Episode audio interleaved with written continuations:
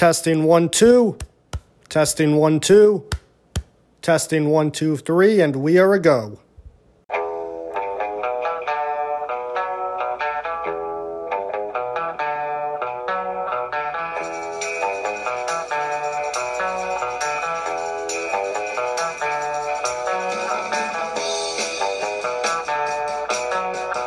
All right, welcome everybody to the official first episode of the new Lonely Hearts Sports Podcast, formerly the Jerry's World Podcast.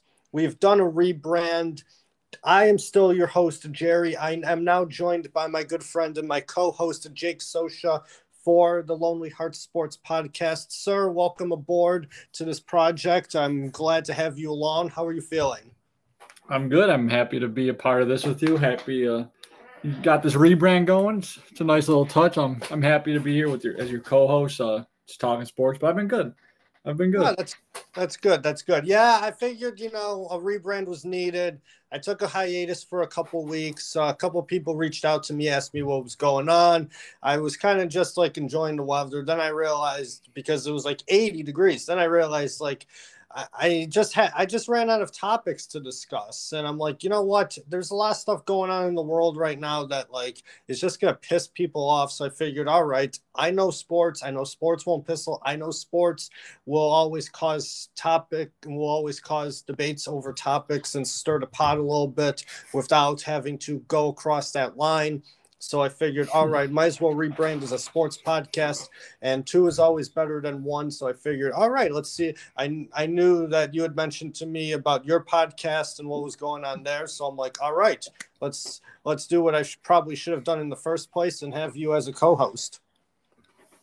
No, yeah, I love the idea. You know, I love talking sports. I mean, me and you basically text on Instagram or Snapchat all day about anything that goes on in the sports world. So kind of makes perfect sense for us to be doing this together. Without a doubt. So let's jump right into it with our first official episode. And I want today we're going to discuss the European Super League. RIP to the European Super League, by the way, too. Sunday, April 18th to 2021 to Tuesday, April 20th of 2021. It was a very short-lived league, probably the shortest-lived league in the history of any professional sports league. Yeah, you know, what is it saying as it goes, all good things must come to an end? Well, that doesn't even apply here because it was never a good thing to begin with, but happy it died down, but I'm sure the football world won't forget what some of these owners have did these past 2 days to the beautiful game. Oh, without a doubt. And even though this European Super League was such short-lived, I want to go back to Sunday and, you know, kind of like, you know, go over the events of the past couple of days and what had happened up until now, the dissolution of the European Super League. Well, it's going to end anyways. I mean, most of the clubs have already pulled out of it, but I want to go back to Sunday and just talk about like how the rumors were circulating about how the 12 clubs that were going to join this European Super League as the quote unquote founding members, what just came about. I mean, with a year, there were talks for years about a European Super League potentially happening. Former Arsenal manager Arsene Wenger predicted that one would eventually happen in 10 years down the road. He was a couple years off just with that, but based on everything, like with what he was saying and with all the shortcomings and everything, I'm not surprised that an announcement like that had happened because of how the game of soccer, especially European soccer, has just become more and more like associated with greed. So I'm not shocked that that announcement like that happened, but when the announcement had happened and all the rumors were circulating, it caused a stir, not just between fans, but also many analysts and pundits, which are analysts over in England and Europe just to let the audience of this podcast know that just some new terminology there. It caused a stir, like I said, which really, I mean, it didn't come as a shock to me, to be honest. I mean, what came as a shock to me was that these rumors and the announcement was happening like during games, after games, we're in the middle of the season. So a lot of people like thought that like it was a joke at first. A lot of people like were upset that these rumors were happening. I remember watching, I remember like seeing the initial rumors when I was watching Manchester United play Burnley, and I'm thinking to myself, oh boy, we're announcing a European Super League and we're struggling to beat Burnley, who are relegation threatened. But that's another conversation for like a later point in the show.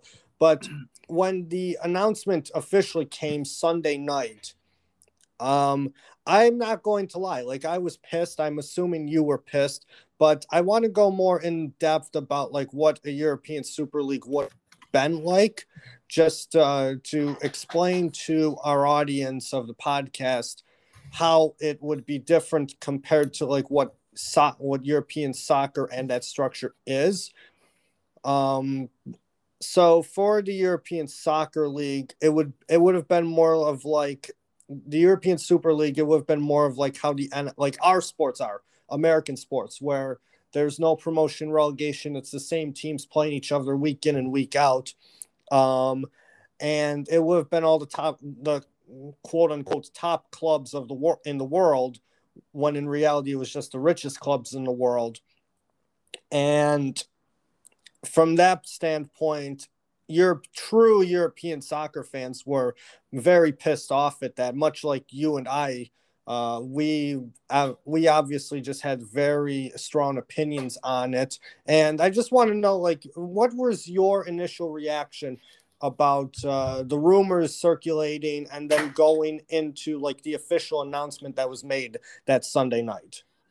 So actually it goes back to probably about like, it had to be about a year or 2 years ago. There was like rumors swirling around about it. Like it came over on Instagram one day and it said that there was talks of having a European Super League, whatever, like the top teams.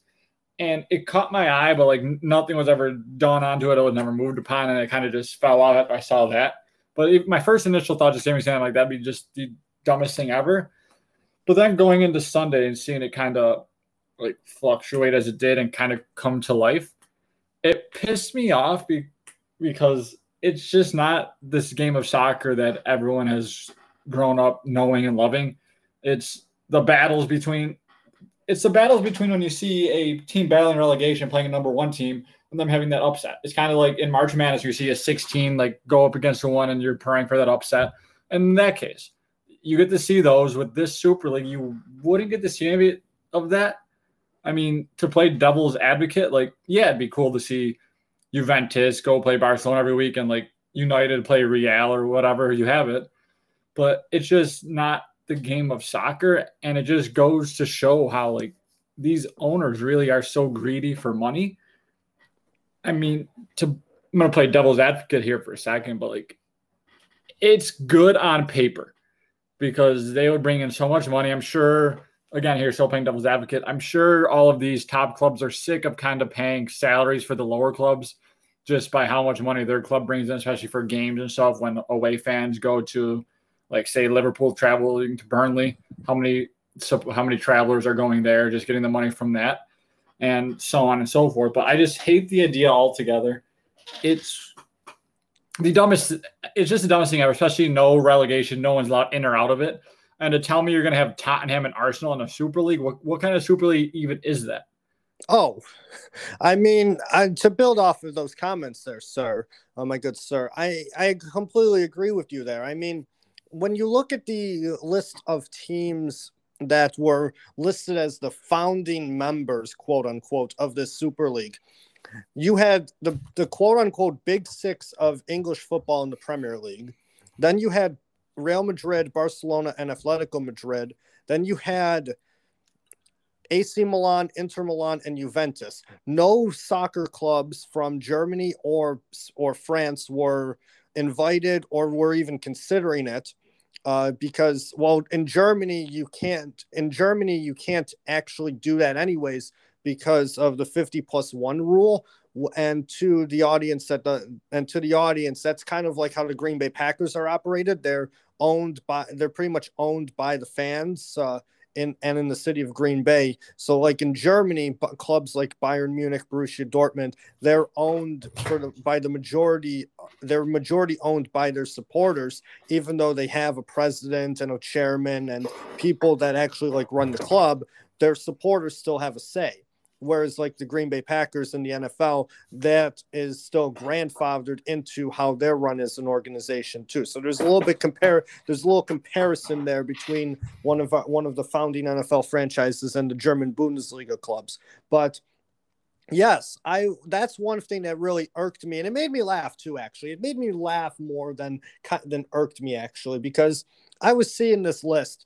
And I'm like, okay, you've got Arsenal, 9th place Arsenal, who struggled to draw relegation-threatened Fulham, and Tottenham, who haven't won a trophy in 13 years now. I mean, who haven't won a trophy in 13 years now. And the majority of these clubs haven't won Europe's top competition, which is the UEFA Champions League, to let the audience know. They have the majority of them haven't won it in years. I mean, Liverpool and Real Madrid being the exceptions, because Liverpool won the Champions League in 2019 and Real Madrid won the Champions League 4 years out of 5. I mean, you've got Man United, who haven't won it since 2008. Man City never won it. Arsenal, they made a Champions League final back in 2006. Tottenham, that it just continues on about how much of a joke it was for Arsenal and Tottenham. Tottenham made the final in 2019, but they've never won it. Neither Milan club has won it since the early 2000s. Juventus hasn't won it since the 1990s. Last making even though they made a final back in 2017. So looking at like the status of these clubs in Europe just made me laugh at it, because on the pitch, in terms of their European success outside of their domestic leagues, it really kind of showed that, like, okay, these aren't the best clubs in the world right now. When you really think about it, they're just the richest clubs in the world. And that does go to show how greedy the owners are in terms of it. And I just want to point out a few people in particular.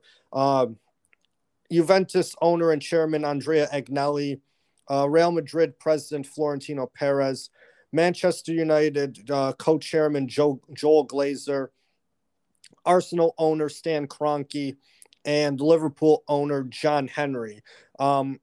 Pretty much these five were like the driving force behind this. And especially the three Premier League owners, they're all American, so they all have they all have investments in different assets. Okay, the Glazer family owning the Super Bowl champion Tampa Bay Buccaneers. Stan Kroenke owns 3 professional sports teams here in the United States as well: the Denver Nuggets, the Colorado Avalanche, and the Los Angeles Rams. And John Henry owning Roush Fenway Racing and the Boston Red Sox, just to name a couple other assets. So clearly, those three themselves only cared about deepening their pockets and getting more of a profit for themselves. And Perez took upon what the American owners wanted to do as an idea to, just create more profits for not only these American owners, but also for the other clubs as well. And Agnelli kind of just like rode the pines, in my opinion, and saw this as an opportunity for him to expand Juventus's wealth and his vast wealth and assets as well. But, I mean, what other thoughts and takes did you have on this Super League as things were transpiring on Sunday with with the announcement and the clubs saying that they were joining it, and and, you know, kind of like any backlash to it as well. So on Sunday, when like it first started getting like that buzz, I was just praying that it was fake and that it wasn't going to go through, knowing wholeheartedly that it more than likely was from the reports that were coming out. But I was just hoping that it wasn't real. I mean, for if you're like a broadcast company, yeah, this is probably your dream. But for a football fan, this is just terrible. It would have honestly ruined the game of football completely. It is – when I first saw it, I thought it was a joke, and I was very pissed off about it just because what were us just normal football fans going to do about it, because all of these rich men who just, like you said, they were just worried about deepening their pockets, how much power they actually possessed in this. And I don't go into the later days yet when UEFA started coming out with stuff. But at first, it was just kind of like I was just very pissed off, as you were. I'm sure every single actual football fan was, because I'm sure there was probably those fans who just watch games here and there, like when there's only big teams playing. They probably loved the idea, because that is from the outside looking in. Like if you weren't a soccer fan, this is a dream come true to you. But if you're an actual soccer fan, this would have ruined the game completely. Teams wouldn't have cared about their domestic cups anymore. They would have been worried about the Super League, because that's where they're going to get most of their money, or what most of their money would have came from at that point, because it would just have been such a rich league. Oh, yeah, no, without a doubt. And the thing is, too, is like because of the announcement at the time of these teams leaving their domestic leagues to go to this Super League that was being planned, the domestic, like these teams and the Super League itself, they faced a lot of backlash. The Premier League came out with a statement condemning it. The Bundesliga did, even though they had no involvement in it. The French League did as well, even though they had no involvement. UEFA did as well. It came out with a statement condemning the league. FIFA came out with a half-hearted statement kind of condemning the league. But, I mean, that's in our FIFA being FIFA is in our conversation for another day. But, I mean, going off of, like, what you say about fans and, like, true soccer fans compared to just fans of, like, the big clubs. Yes. So, for the – and I'm going to say this not to, like, insult people, although I probably will. The ignorant American soccer fan would have enjoyed a European Super League because it would feature all the top teams.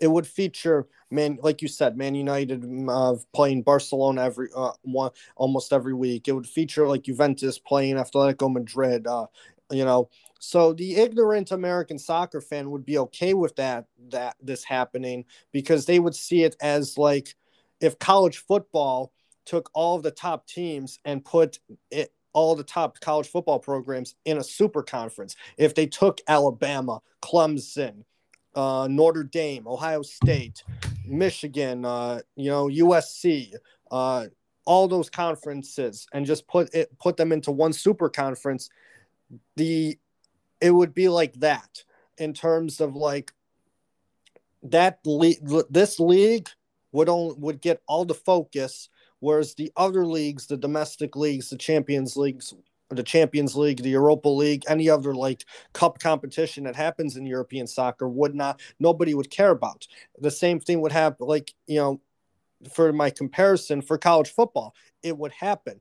College football fans would only care about the super conference. They wouldn't care about the regular conferences like the SEC, the Big Ten, the Big 12, yada, yada, yada. So that I just wanted to point that comparison out there as to explain how it would work for the ignorant American soccer fan, because, you know, a lot of the listeners and a lot of people that have been following this Super League drama over the past couple of days, you know, they really don't know like what was happening until they started to realize that like, hey, no, this is actually bad for the actual game of European football, European soccer, whatever you want to call it, because football was created by the working class. Like soccer, European soccer was created by the working man, and they needed a hobby to get away from work. They needed to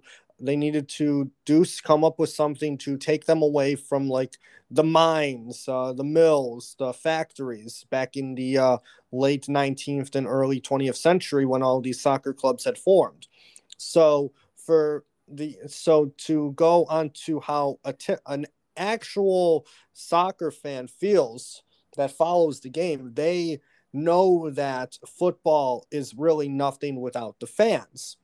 So for this league to be announced, for it to be planned, it came as a shock, and it really upset a lot of people, including us. I've been very vocal on my social media against the league up until its dissolution, its quick 2-day dissolution. I know we've talked about it, privately as well, but I just want to bring up one thing here about the Super League and compare it to the creation of the Premier League. I saw this actually yesterday. I saw a video about, there like some podcast in England, they did a video podcast, a YouTube thing, and they were, just kind of doing a reaction to the Super League. And one of the people talking about it, they compared it to the creation of the Premier League back in 1992, when back in the 80s, actually, the top executives from the quote-unquote Big Five of the First Division, and lo and behold, the same three clubs, will be mentioned here that were mentioned for the creation of the Super League: Manchester United, Liverpool, and Arsenal, along with Everton. They had decided that they needed more revenue for themselves. They didn't want to keep providing for the smaller clubs in England. They also wanted more TV revenue, which is where Rupert Murdoch came in.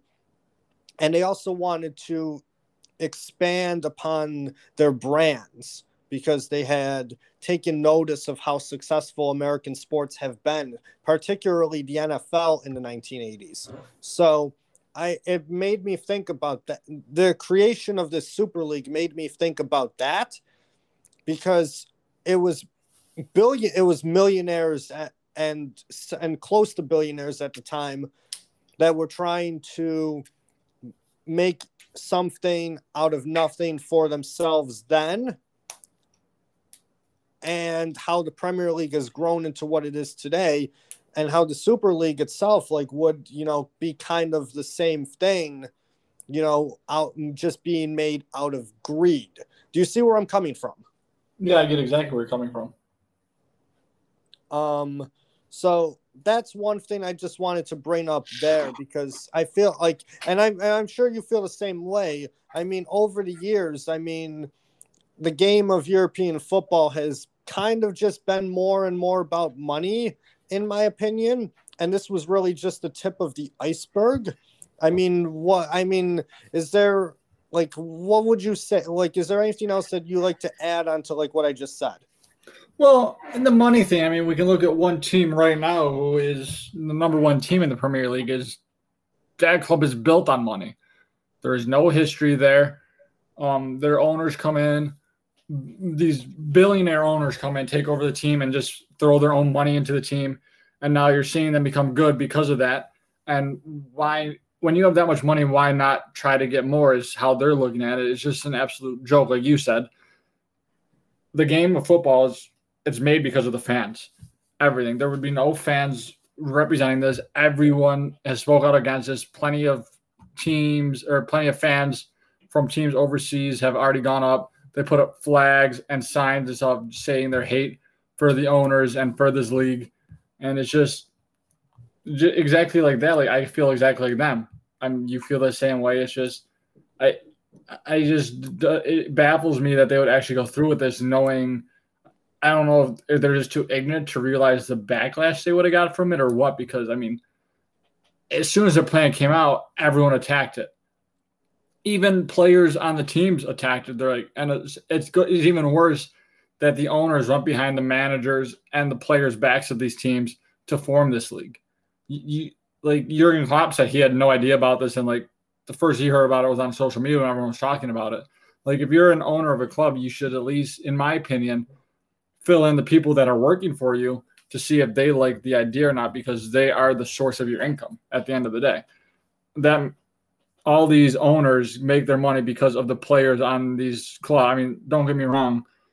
All these clubs in here, for the most part, are fantastic clubs, and they dominate their domestic leagues.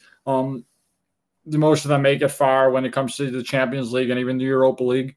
But it would have been a sad sight to see because UEFA came out and said, well, they came out a couple of days later and said this, but that players wouldn't be allowed to play in like the Champions League, or the teams wouldn't be allowed to play in the Champions League, and the players on those teams wouldn't be able to play in the World Cup and in the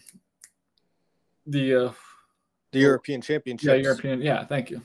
Yeah. No, and that's another thing that I'm glad that you touched on there, because that's one I was just about to go into, like all the backlash that came out of this from Sunday night on into Monday and eventually into today as well. UEFA hit back right away, obviously condemning the Super League. They were calling out the clubs. They practically called out, they only called out a certain group of people, and practically the names I just mentioned, Agnelli, Perez, Glazer, Henry. They didn't call out Kroenke, though, but then again, Kroenke, that's another conversation for another day there. But with UEFA condemning this league, they did make that statement stating that any player that participated on a team in this Super League, they would not be allowed to play in a World Cup or a European competition or represent their countries.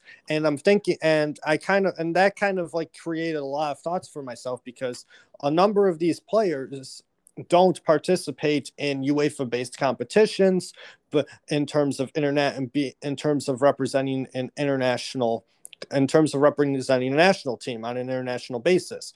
So it kind of like put a dent into the structure of the game, not just on a domestic standpoint and also like in a continental standpoint, but an international standpoint, because of the structure of international tournaments and who would be able to represent those international tournaments. And it kind of put a dent into things. Because everybody was speculating, like, okay, who could represent these nations now, especially with the European Championships that are due to happen this summer after being postponed a year because of the pandemic. So media outlets were kind of like scattering around, like, okay, who could represent this country? Who could represent this country? Who can represent this country? And if you actually take a look at the list of players that would be eligible to represent some of the top nations, some of them could be very screwed, and others wouldn't be really damaged at all. France being one of the countries represented that would still have a good squad, but then you look at England's squad, it would be completely decimated, because the majority of their players come from those top six Premier League teams. So that's one thing that really caught my eye there. And another thing that caught my attention to this was, just the overall coming together of the fans. And you really saw like fans of rival clubs, particularly in England. The English fans did not like this at all. English fans have been very vocal about this and their hate for it, which was a great thing to see, because if this is the fans doing that, this league got shut down as soon as it did. This was all the fans. But continue. Oh yeah, no, without a doubt. And I'm glad you bring that up, because the thing is though is like, the fans got vocal. They not only got vocal, but they got into the streets. They made their case known, going to either the stadiums or the training grounds, making signs, making signs, holding protests. Chelsea stopping the bus today. Chelsea stopping, the Chelsea Football Club. They had a game today, probably the most irrelevant soccer game in the history of the game, but they stopped the bus. Liverpool had a game against Leeds United, and Leeds fans held a protest outside of their stadium protesting Liverpool. I think some Liverpool fans joined that too. They did, and they chased the bus down. Yes, so these fans were very vocal. And the thing is too is the governments condemned this too. The English government in particular, Boris Johnson, the Prime Minister, said that he would make sure that Parliament does whatever it takes to stop this Super League from happening. So between the fans, the government, and also pundits and analysts like Gary Neville and Jamie Carragher, who are two legends of the English game, both respectfully for Manchester United and Liverpool, with their presence in the English media, they were able to get their points across about how the game had went mad. The clubs that were participating in this should be ashamed of themselves, particularly those two clubs that they represented. Gary Neville had scathing attacks on Manchester United and Liverpool, particularly because based on the history of those two clubs, Liverpool, you'll never walk alone. A people's club, Manchester United, a working man's club founded on the basis of what a working man stands for. So those two clubs being as popular as they are, along with just how well known they are just in name only, faced a lot of backlash. So, that's props to those two in particular for making their points known there. And just getting the points across about how bad and damaging this Super League would have been, not only for the English game, but for the global game as well. Yeah. In terms of the backlash and everything that the fans were doing, what would you have to say for that? Is there anything that you want to add on to that? Well, first off, as soon as you saw those two in the booth together, that happened to be last night, you knew there was going to be fireworks coming out with this league. But exactly everything you said, just the fans coming together shows these owners how much these fans actually care about these games and their team. And now a bunch of these fans feel like they were backstabbed by their owners, and I don't know if they're going to, I'm sure they're still going to support the club till the day they die, just because that is how, I guess, for Americans, it's it would be your football team. But I still think even then, these football fans over in England have so much more of a love for their club than I think any American could ever have for any of their sports teams, in my opinion. Oh. I think their love for their team is just so embedded, and now they feel backstabbed by these owners. And it's just a shame to see just what has conspired in these past 2 days, 2.5 days. Oh, yeah, no, without a doubt. European soccer fans are the most passionate fans in any sport. And I'm not going to take – and, I'm not – and I'm going to mention this, and I'm not trying to take a jab at you or any fellow members of Bill's Mafia, but you guys always – Bill's Mafia always talks about how they're the best fans in the world, and I always see it repeatedly. But – compared to how passionate European soccer fans are, Bill's Mafia has nothing on them, honestly. It might be the best American fans for an American sport, but we're not. We're not even touching a bottom league, Premier League side. Maybe not even a bottom side of the championship over there. No, definitely not. Definitely not. Those fans, and that's the other thing I want to bring up. The fans of the lower tiered Premier League teams, and even lower tiered championship team, they and even lower tier continental teams.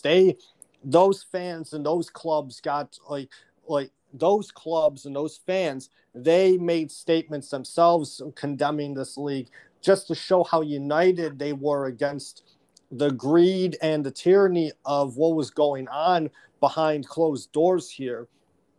And it does just go to show you that there's power to the people. It just goes to show that, like you said, the fans are what drive the game, and not just any game, honestly. They drive. Yeah, they help support America. They drive American sports, but not as much as overseas, honestly, over in Europe, especially with European soccer. Without the fans, the game would be nothing. without the fans, I think the game itself would kind of cease to exist. Fans like you and me, we've been doing our best to support these clubs that we can. And I know that over there, they've been trying to support their clubs as much as they can too, even though they can't go to the grounds because of what's going on with the pandemic and everything. But for them to go out and be able to protest and make their voices heard in condemning this league, you know, it kind of just makes me happy to see that, like, you know, we do have a common interest for the most part, just to make our voices heard and also get our points across about how bad a Super League would have been for the game in terms of how promotion and relegation and, you know, just the sheer belief of anything could happen on any given Sunday, whereas in our typical sports, like, you know, the NFL and the NBA come to mind for me, where you would see the same teams play each other on a weekly basis or on a daily basis in terms of the NBA, and the predictability is there. Yeah. I mean, especially I'm going to bring up the NBA because there's only like a dozen good teams in the NBA and the rest are kind of garbage. Although this season has been kind of different, but when you see the Lakers, a healthy Lakers team on paper going up against the Detroit Pistons, you're expecting the Detroit Pistons to lose to the Lakers. And it's not even worth watching.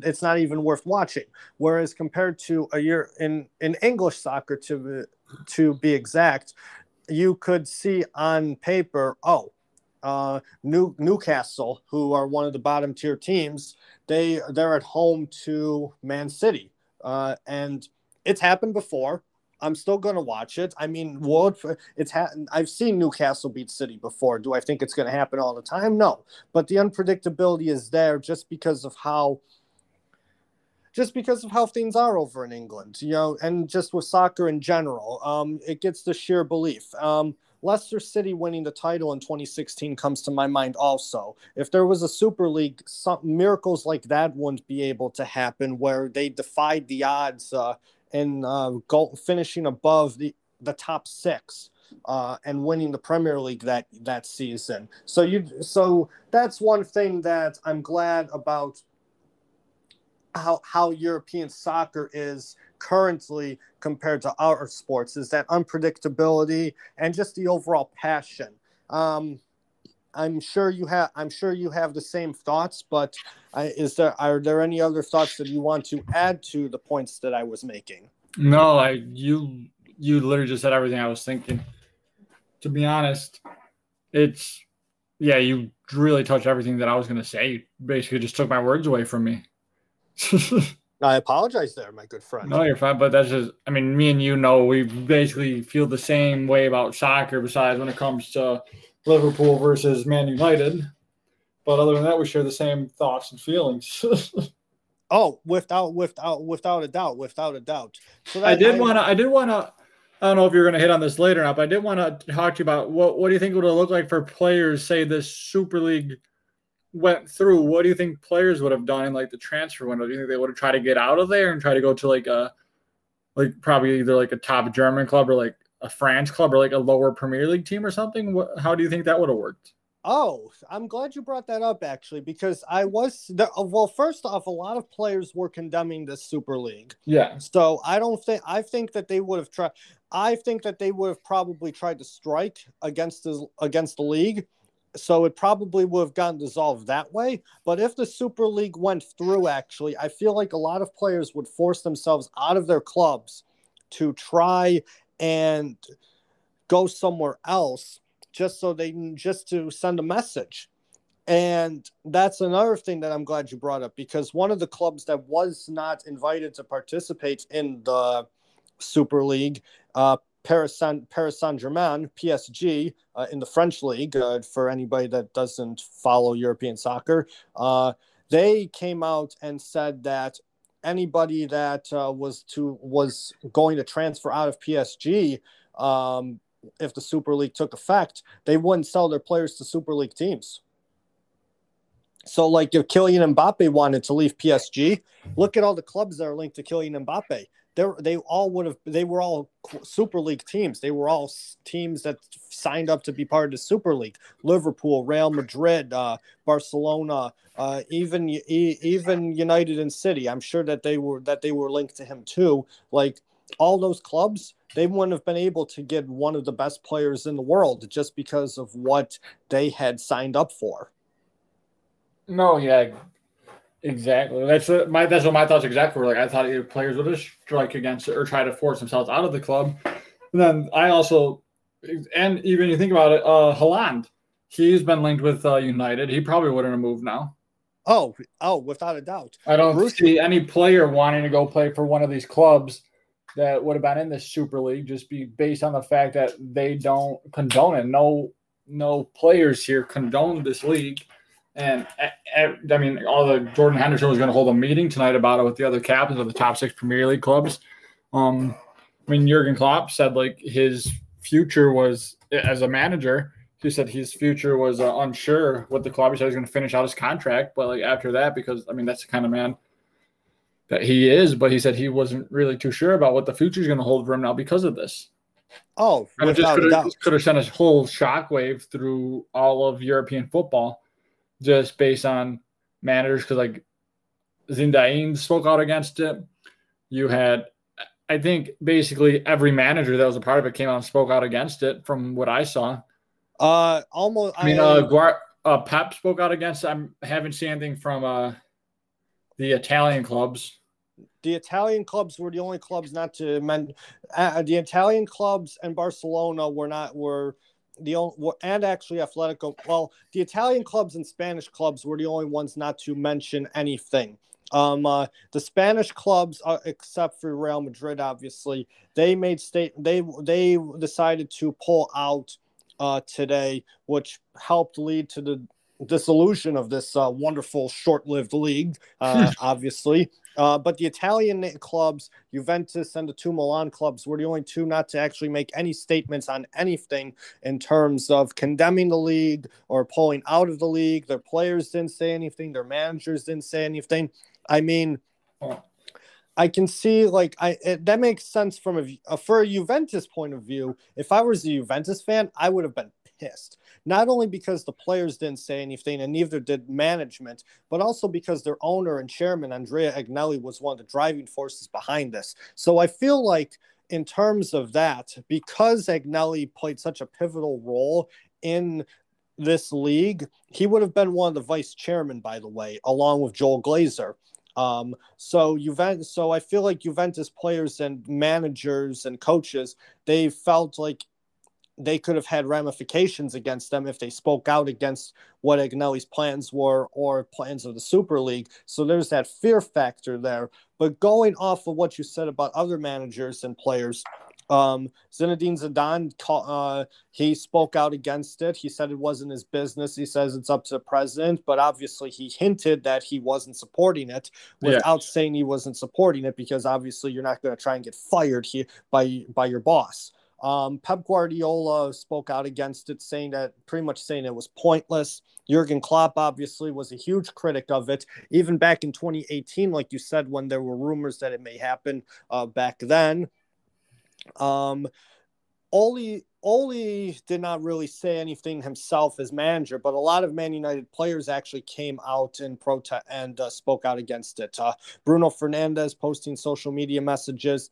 Marcus Rashford was very critical as well. But Marcus Rashford's probably the most vocal person on Manchester United in terms of any issue relating to not just European football, but also other issues as well. And for him to do that at such a young age, he's like our age. I just commend him and credit him for what he has done. But going not even just on this, just all work he's done over there in Europe, just to help that country out. He is a class act as a person for how young he is, and that takes a lot to do for that young age to be that classy. Oh, without a doubt. And then you had Luke Shaw and Harry Maguire, who actually called out Ed Woodward, the former, soon to be former executive vice chairman of Manchester United. Harry Maguire actually confronted Ed Woodward like face to face and told him that it was that what they were doing was wrong. And I would have loved to see that conversation, how it happened. Harry Maguire has Maguire's a big man. Harry Maguire has actually gained a lot of respect just because of that kind of confrontation. Because for many people that don't know about European soccer or Manchester United or watch it, or if they do watch it and don't really see like how he performs on the pitch, he gets a lot of criticism because of what he has done on the pitch, for what he does on the pitch sometimes, not just for club, but also for the English national team. But because of what was going, but because of this, he gained a lot of respect, including a couple people that I know in a group chat I have. They finally admitted that that they have the respect of both Maguire and Shaw. So that kind of brought some joy to me. I have a feeling this Maguire respect will only be around for this week, and then people are going to see him back on the pitch again, especially when it comes to him playing for the national team. He does really well for the national team, though. People hate him still. Yeah, they do hate him. I don't. Every team's got to have a villain. He just seems to be the villain wherever he goes. That's fair. That's fair. But back on to this, this reaction from the players and everything. It kind of, It kind of brought joy to me because me being a Manchester United fan, I'm very vocal about how I hate the Glazers. I hate the Glazer ownership. I feel that the Glazers only came into the club when they took over in 2005 to just profitize off of the brand and the name of the club and only care for themselves without actually doing anything to benefit the club. The Glazers, when I found out that Joel Glazer was a huge driving force behind this Super League idea, it pissed me off like tenfold, honestly, because the Glazers are probably some of the biggest dickhead owners in all professional sports. And I don't care that the Tampa Bay Buccaneers won a Super Bowl under their own two Super Bowls under the Glazers ownership, especially this one just recently. But they know nothing about European soccer. They can go back to the Florida Everglades for all I care because they spend more time there than they do in Manchester. I don't even remember the last time they actually came to a game. Actually, I'd say they can come back up here to their hometown of Rochester, but they could fuck right off. If I ever saw them, oh my God, I tell them to piss off, honestly, because they just don't know anything. There's a lot of people here in Rochester that actually don't like the Glazers because of they support Manchester United. There's a lot of fans. There's a lot of people here that don't like them because of their business ideals. And there's a lot of people here in Rochester that don't like them because they're just passionate Man United fans. But going off of that for United, I'm sure you as a Liverpool supporter, you had to have strong feelings about John Henry and his role that he played in what was going on. Well, I mean, I've always known he's been like a scumbag and only came out of his pockets. I mean, especially just this past season when we lost all our defenders. Like, I don't want to get off topic here, but I'm just going to show you just where, like, I just never liked him as an owner. I mean, sure, whatever he can do, whatever he does with the Red Sox. I don't care about the Red Sox. When it comes to Liverpool, he will not dip into his own pockets to bring players we need to this club. And that's kind of where it started with, especially this past winter transfer window. In January, when we were missing our three center backs, and he wouldn't dip money into his pocket to bring in any good defenders. I mean, thankfully, we brought in a couple, but they're not what we could have. And now him going and doing this behind everyone's back, it just doesn't surprise me. I mean, it just seems that's the kind of person he is, where he's only worried about his own pocket and doesn't care about the people that he's affecting around him, especially owning Liverpool. I mean, you got to know how passionate those fans are. I mean, they've been through the ringer with this team, and now to put them through this and kind of like take their, I don't know if you could say they took their love away from the club, but definitely away from ownership. But I saw a lot of stuff on Twitter today saying FSG out, which is Fenway Sports Group, for those who don't know. It just seems like everyone wants him gone now. I mean, it was only a matter of time, to be honest, because the team has won a Champions League and Premier League in the last 3 years. But, 2 years, actually. But he just will never do anything to benefit the club unless it doesn't benefit him more. And, I agree with you. I mean, since now going into today, Tuesday, the 20th, the Super League practically is dissolved right now. The idea just has been squashed because of the fan outrage, not just towards the clubs, but also towards ownership. And now there's huge ramifications that need to be made just because of what has happened. Because in terms of it, these fans are not going to forgive the ownerships of these clubs of what happened, especially in England, okay? Manchester United, like I just said, Ed Woodward, the executive vice chairman of Manchester United, is leaving at the end of the season because of his role that he played in creating the Super League. Now, for those that don't know about Ed Woodward, when he came on to and into Manchester United when the Glazers took over back in 2005, he was their personal banker. He was the banker for the Glazers. He worked for J.P. Morgan Chase. J.P. Morgan Chase was one of the driving forces in terms of financial backers. In fact, they were the financial backer for this Super League. So when the Super League fell through and the announcement was that United was pulling out along with the other five English clubs and the announcement that the Super League wasn't happening, Ed Woodward practically knew that his time had come at Manchester United. Okay, so for him to leave it's a glorious day to be a Manchester United fan, to be honest. I'm going to be honest with you. Man United fans have wanted him gone for years. They've wanted the Glazers gone practically since day one. They never wanted the Glazers in. So because of what had happened with this fallout, Ed Woodward resigned. He's leaving at the end of the season. He probably won't have a job with J.P. Morgan when he comes back to America. I would fire him right now. He steps off the plane, you're fired. Actually, I'd fire him today. Only problem is Americans don't care about soccer like that. So they only care about money.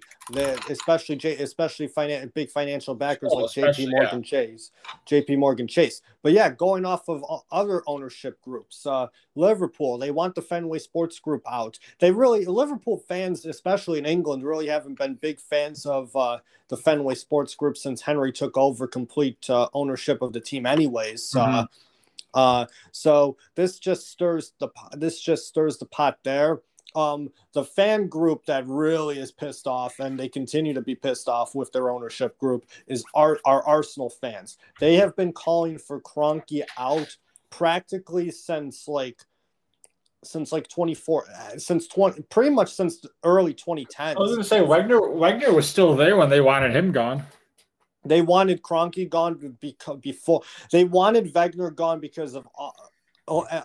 Because of how horrible the team was on the pitch, but that wasn't his fault. That wasn't his fault. No. So, because of how bad ownership has been over the years at Arsenal, this has made the relationship between the fans of Arsenal and Kroenke even worse. And Troops, for those that don't know who Troops is.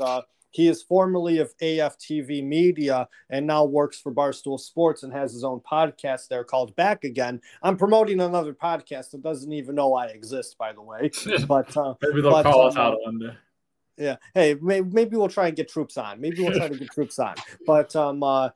so he has been condemning Kroenke pretty much since day one. There's the hashtag Kroenke out that has resurfaced over the years. So not just only are United fans trying to take control of their club again, Liverpool fans and Arsenal fans are also trying to gain control of their club and how it used to be and how things used to be before these American owners came into their club, into these soccer clubs, and made them what they are currently. Even though they have some on the field success, the off the field ramifications are just too much for the English fans, because they just see these owners as greedy fucks, which in reality they are, and they probably should have no investment in European soccer as a whole.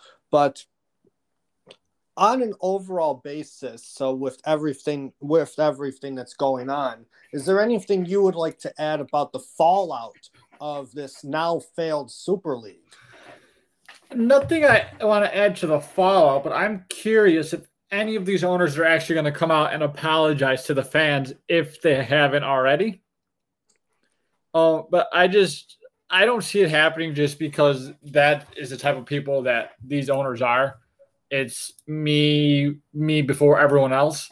So I don't think any of these owners actually come out and apologize because they don't want to say they were in the wrong, but I could be wrong. Do you think any of these owners come out and apologize for what they have just done, or do you think they just kind of let it fade off into the past? Now, don't get me wrong. I would say probably within the next 15 years, we will see a Super League. I don't know if I'm wrong about that. I might be, but how do you feel about both of those things? Because I feel like at this point now it's just inevitable, but I don't know. So going off of the first thing with how owners should apologize or face ramifications, and not just for English clubs, but for clubs all over, and the Italian clubs, I feel like should take I feel like Italian club ownerships, especially Agnelli, should face some ramifications too, and he should be out at Juventus. But Arsenal actually apologized to the fans in a statement when they announced that they were pulling out of the Super League, whereas City and Chelsea, they made some apologies too, but United and Tottenham just kind of said that they were pulling out. Tottenham, I feel like they just joined it because they wanted the money, because that's how Daniel Levy is. So I don't think he really he just saw dollar signs. I'm not going to put it past Tottenham fans. I do not see the Glazers apologizing at all, or even Liverpool, or even Liverpool ownership. I don't see them apologizing. In a perfect world, in my opinion, I feel like both ownership groups there should be gone and new ownership groups should take over, or even in terms of how clubs are run in England should be run how they are in Germany. Yeah. So for listeners of the podcast, German football clubs, like I said, it's like the Packers, except it's a 50+1. So like 49% of the club is owned by like shareholders, like actual like executives and stuff, and the other 51 is owned by the supporters or of the teams with a supporters trust or something like that. So that's what, and there have been people on Twitter calling for the 50+1 to take effect in England, and they want the English government to make it mandatory. So I'm wondering how that will work out. I'm interested to see how the fallout of that happens. To go on to your other thing of whether a Super League will happen or not, I hope we're both wrong on this, but I do feel like that a Super League will happen. And I just want to explain why I think it'll happen first. But before you get into that, I just want to see, well, two quick things.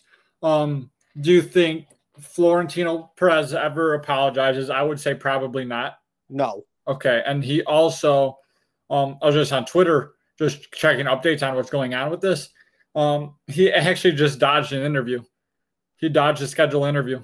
Yeah, he dodged a scheduled interview because he's a nutcase. So before I go into why I think a Super League will happen, Florentino Perez actually needs to like be kicked out of Real Madrid and out of football, because the comments he has made over the past couple of days about European football, European soccer, whatever you want to call it, he's just been nonsensical. He talked about how the Super League would try to save football. Then he talked about how kids, especially ages 16 to 24, they had no interest in the game at all. And now how he wants it to be shortened from 90 minutes.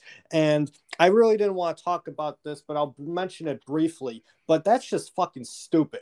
I don't know how much fucking acid is in this man's brain for him to actually fucking say this bullshit. But the game I never liked Florentino Perez to begin with. In his first stint as Real Madrid president with the Galacticos, I'm glad that Galacticos era failed because of how bad he was as a leader for that club. Mm-hmm. It upsets me that this era of his presidency is one of the most successful eras in the history of Real Madrid. But the game has passed him by. I feel like he needs to go. And the comments that he made have pissed off a lot of people. I'm sure they've pissed you off. They've pissed me off. There's a lot of people I know as well that they are pissed at too, because I was sharing the comments made via text or sharing them via Twitter or whatnot. But going back into whether I think a Super League will happen, I do think it will happen. I hope that neither of us have to see a Super League happen in our lifetime. But going off of the comments I made about the creation of the Premier League in 92 and back to the 80s of how it was created, I think the Super League will come off of a plan like that. They'll see how popular other leagues have. People that will create the Super League, they will see how popular other leagues without promotion and relegation are, like our sports, like the NFL, like the NBA. They'll see how popular they have become into brands. They will also take into effect. And into ramifications of the political and economic climate of the world at the time. When the Premier League was created in 1992, when they were discussing it in the late 80s, England at the time was governed by Margaret Thatcher, very powerful conservative. The Thatcher government was not well liked for those that actually don't know who Margaret Thatcher was or how that government was in the 80s. She wasn't well liked. Soccer was not popular in England, mainly because of hooliganism, and also just because of how deteriorating the facilities were, as well as the on the field product too. It was kind of bad. So they had decided to take what was going on in the political and economical climate of soccer in England at the time and rebrand it for themselves to eventually make it the brand it is today. So there's people that will eventually create this Super League in the future. Again, I hope it doesn't happen. They'll see what's going on with the economic climate because of how the pandemic has been going on. Who knows if the rollover effect will continue on over the next few years. The political climate of government as well always changes too. And then just the overall popularity, the game of soccer, sports of European football, whatever you want to call it, however you want to describe it, it's the most popular sport or game in the world right now. That's why it failed now. They don't want to deteriorate from that popularity. But if it ever does take a dip in terms of the product, or in terms of anything associated with the product, that's why I think a Super League will be created. Just to bring up the brand of European football, just to bring up the brand of these clubs once again. Yeah. No, yeah, I agree with that. Exactly everything you said. It definitely will, over the next few years, come up in talks again. And just seeing how it would work out. I mean, I would hate to see a playoff type format in soccer. I mean, I love how it is now. I love the promotion, relegation part of the game. That's what makes it exciting. I just wouldn't want to see like how the MLS is now. Kind of like, I get the playoffs are exciting, but I wish the U.S. I know we said we're gonna talk about this on another episode.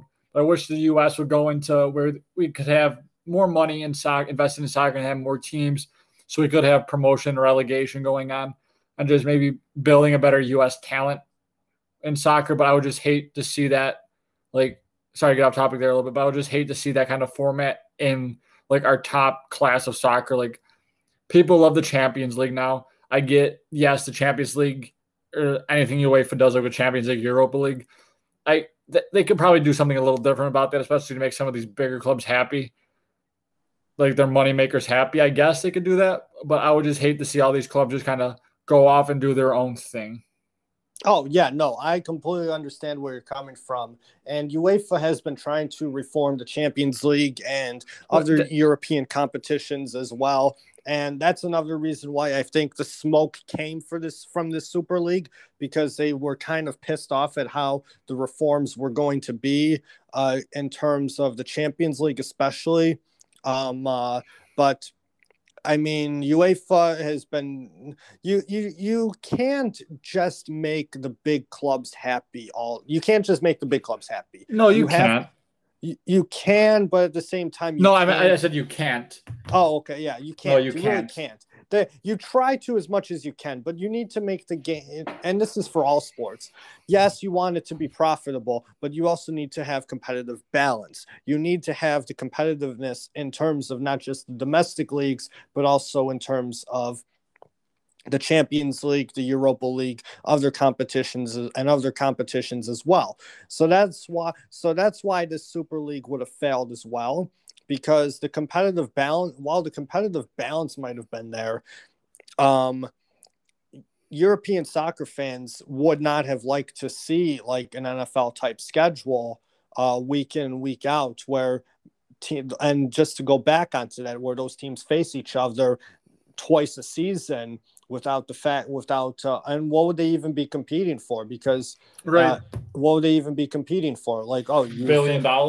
Yeah, $1 billion. Yeah, that's practically that club right would really, or that this league would, honestly, could probably have that much money, but I doubt it would take a hit, because I don't think any fans would show up to those games. No, they wouldn't. They wouldn't, honestly. But like we said, you know, it came, it saw, it had no games. It had one manager fired. Jose Mourinho is the only manager in Super League history to have ever gotten fired. But it had no fans, it had no revenue, and it had over 1 billion negative tweets about it. So I think it's safe to say that this idea of a Super League was a huge failure in any retrospect. There was one good thing to come out of it. What was that? The memes. Some of the memes were great. Oh yeah, the memes were great. I thought you were gonna have a whole hard sentimental. Oh no, there was nothing good that came out of this league besides the memes. Oh, I mean, come on! Anyone bashing Tottenham today just got me. Yeah, anything bashing Tottenham or Arsenal, I will agree was there. Yes, the memes were hilarious about it. Well, I was going to say, like, the uniting of the fans. That's probably the only good thing that came about it. Yeah, I mean, you really don't see people come together over other topics of discussion, other topics that I'm not going to bring up on this podcast at all, because they will just cause argument there. But other topics that have been the talk of any of society, you know, they always divide people and whatnot. But the hatred of this Super League really brought out everybody. You know, they crawled out from under rocks, under sewer holes. You know, they crawled out of bed. They practically just came out of nowhere and said, "Hey, fuck this." And that's probably the best thing that I saw, other than the memes. The memes were hilarious. Although I would have loved the themes. Yeah, I would have loved to hear the theme song for the Super League. You just kind of hear like, "Here comes the money, here comes the money." Right, you know, it's like Shane McMahon walking his entrance. It's like Shane McMahon's entrance, exactly. But with that being said, sir, do you have any final thoughts on everything that transpired with this Super League in the past couple of days, from its creation to its quick dissolution? Right, its quick demise. It came, it saw it, it definitely didn't conquer. But no, I just wish, this is probably too far-fetched for that to ever happen, but I just wish players would come together like this against VAR. That is the next thing that is ruining this game, and I think players need to take up a stand against that as well. players definitely need to take a stand against VAR. VAR, especially in England, is ruining the game. I wish players would also take a stand to more, not just players, but other people as well that are involved in the game. Racism, I will mention this. Racism is a huge issue in soccer. It's a huge issue. It's a huge issue everywhere. And I will say that, a lot of people were mentioning that players and fans and everything, jumped quickly to this, whereas, they've been silent on the whole issue of racism. And they are right, so I will say that. But other than that, like you said, the Super League, it came, it saw a billion negative tweets. Definitely didn't conquer. Sorry, Spartak Moscow fans, you did not win the 2018 UEFA Champions League. Wolverhampton Wanderers, I'm sorry, you did not win the 2019 Champions League. No, the Premier League. Premier League, yep, the 2019 Premier League. You did win in 2014-15, so you sit down. Yeah, definitely. Everton, I'm sorry, you still haven't won a trophy since 1995. Because Liverpool's red. Because Liverpool, exactly. But yeah, I mean, with that being said there, to the listeners of the podcast, that's pretty much all you need to know about the past couple of days with the Super League. This is a new beginning for this podcast. You can listen to and subscribe to the Lonely Hearts Sports Podcast on Apple and or Spotify. We've also created an Instagram page where you can follow us on Instagram at Lonely Hearts Sports Podcast. And with that being said, I conclude this episode. Thank you for coming on, sir, and we'll talk soon. Sounds good. Everyone whenever you listen to this, have a safe rest of your evening, day, whatever you listen to this. So thank you, Jeremy. Thank you, good sir, and I will join you again for our next episode. Sounds good.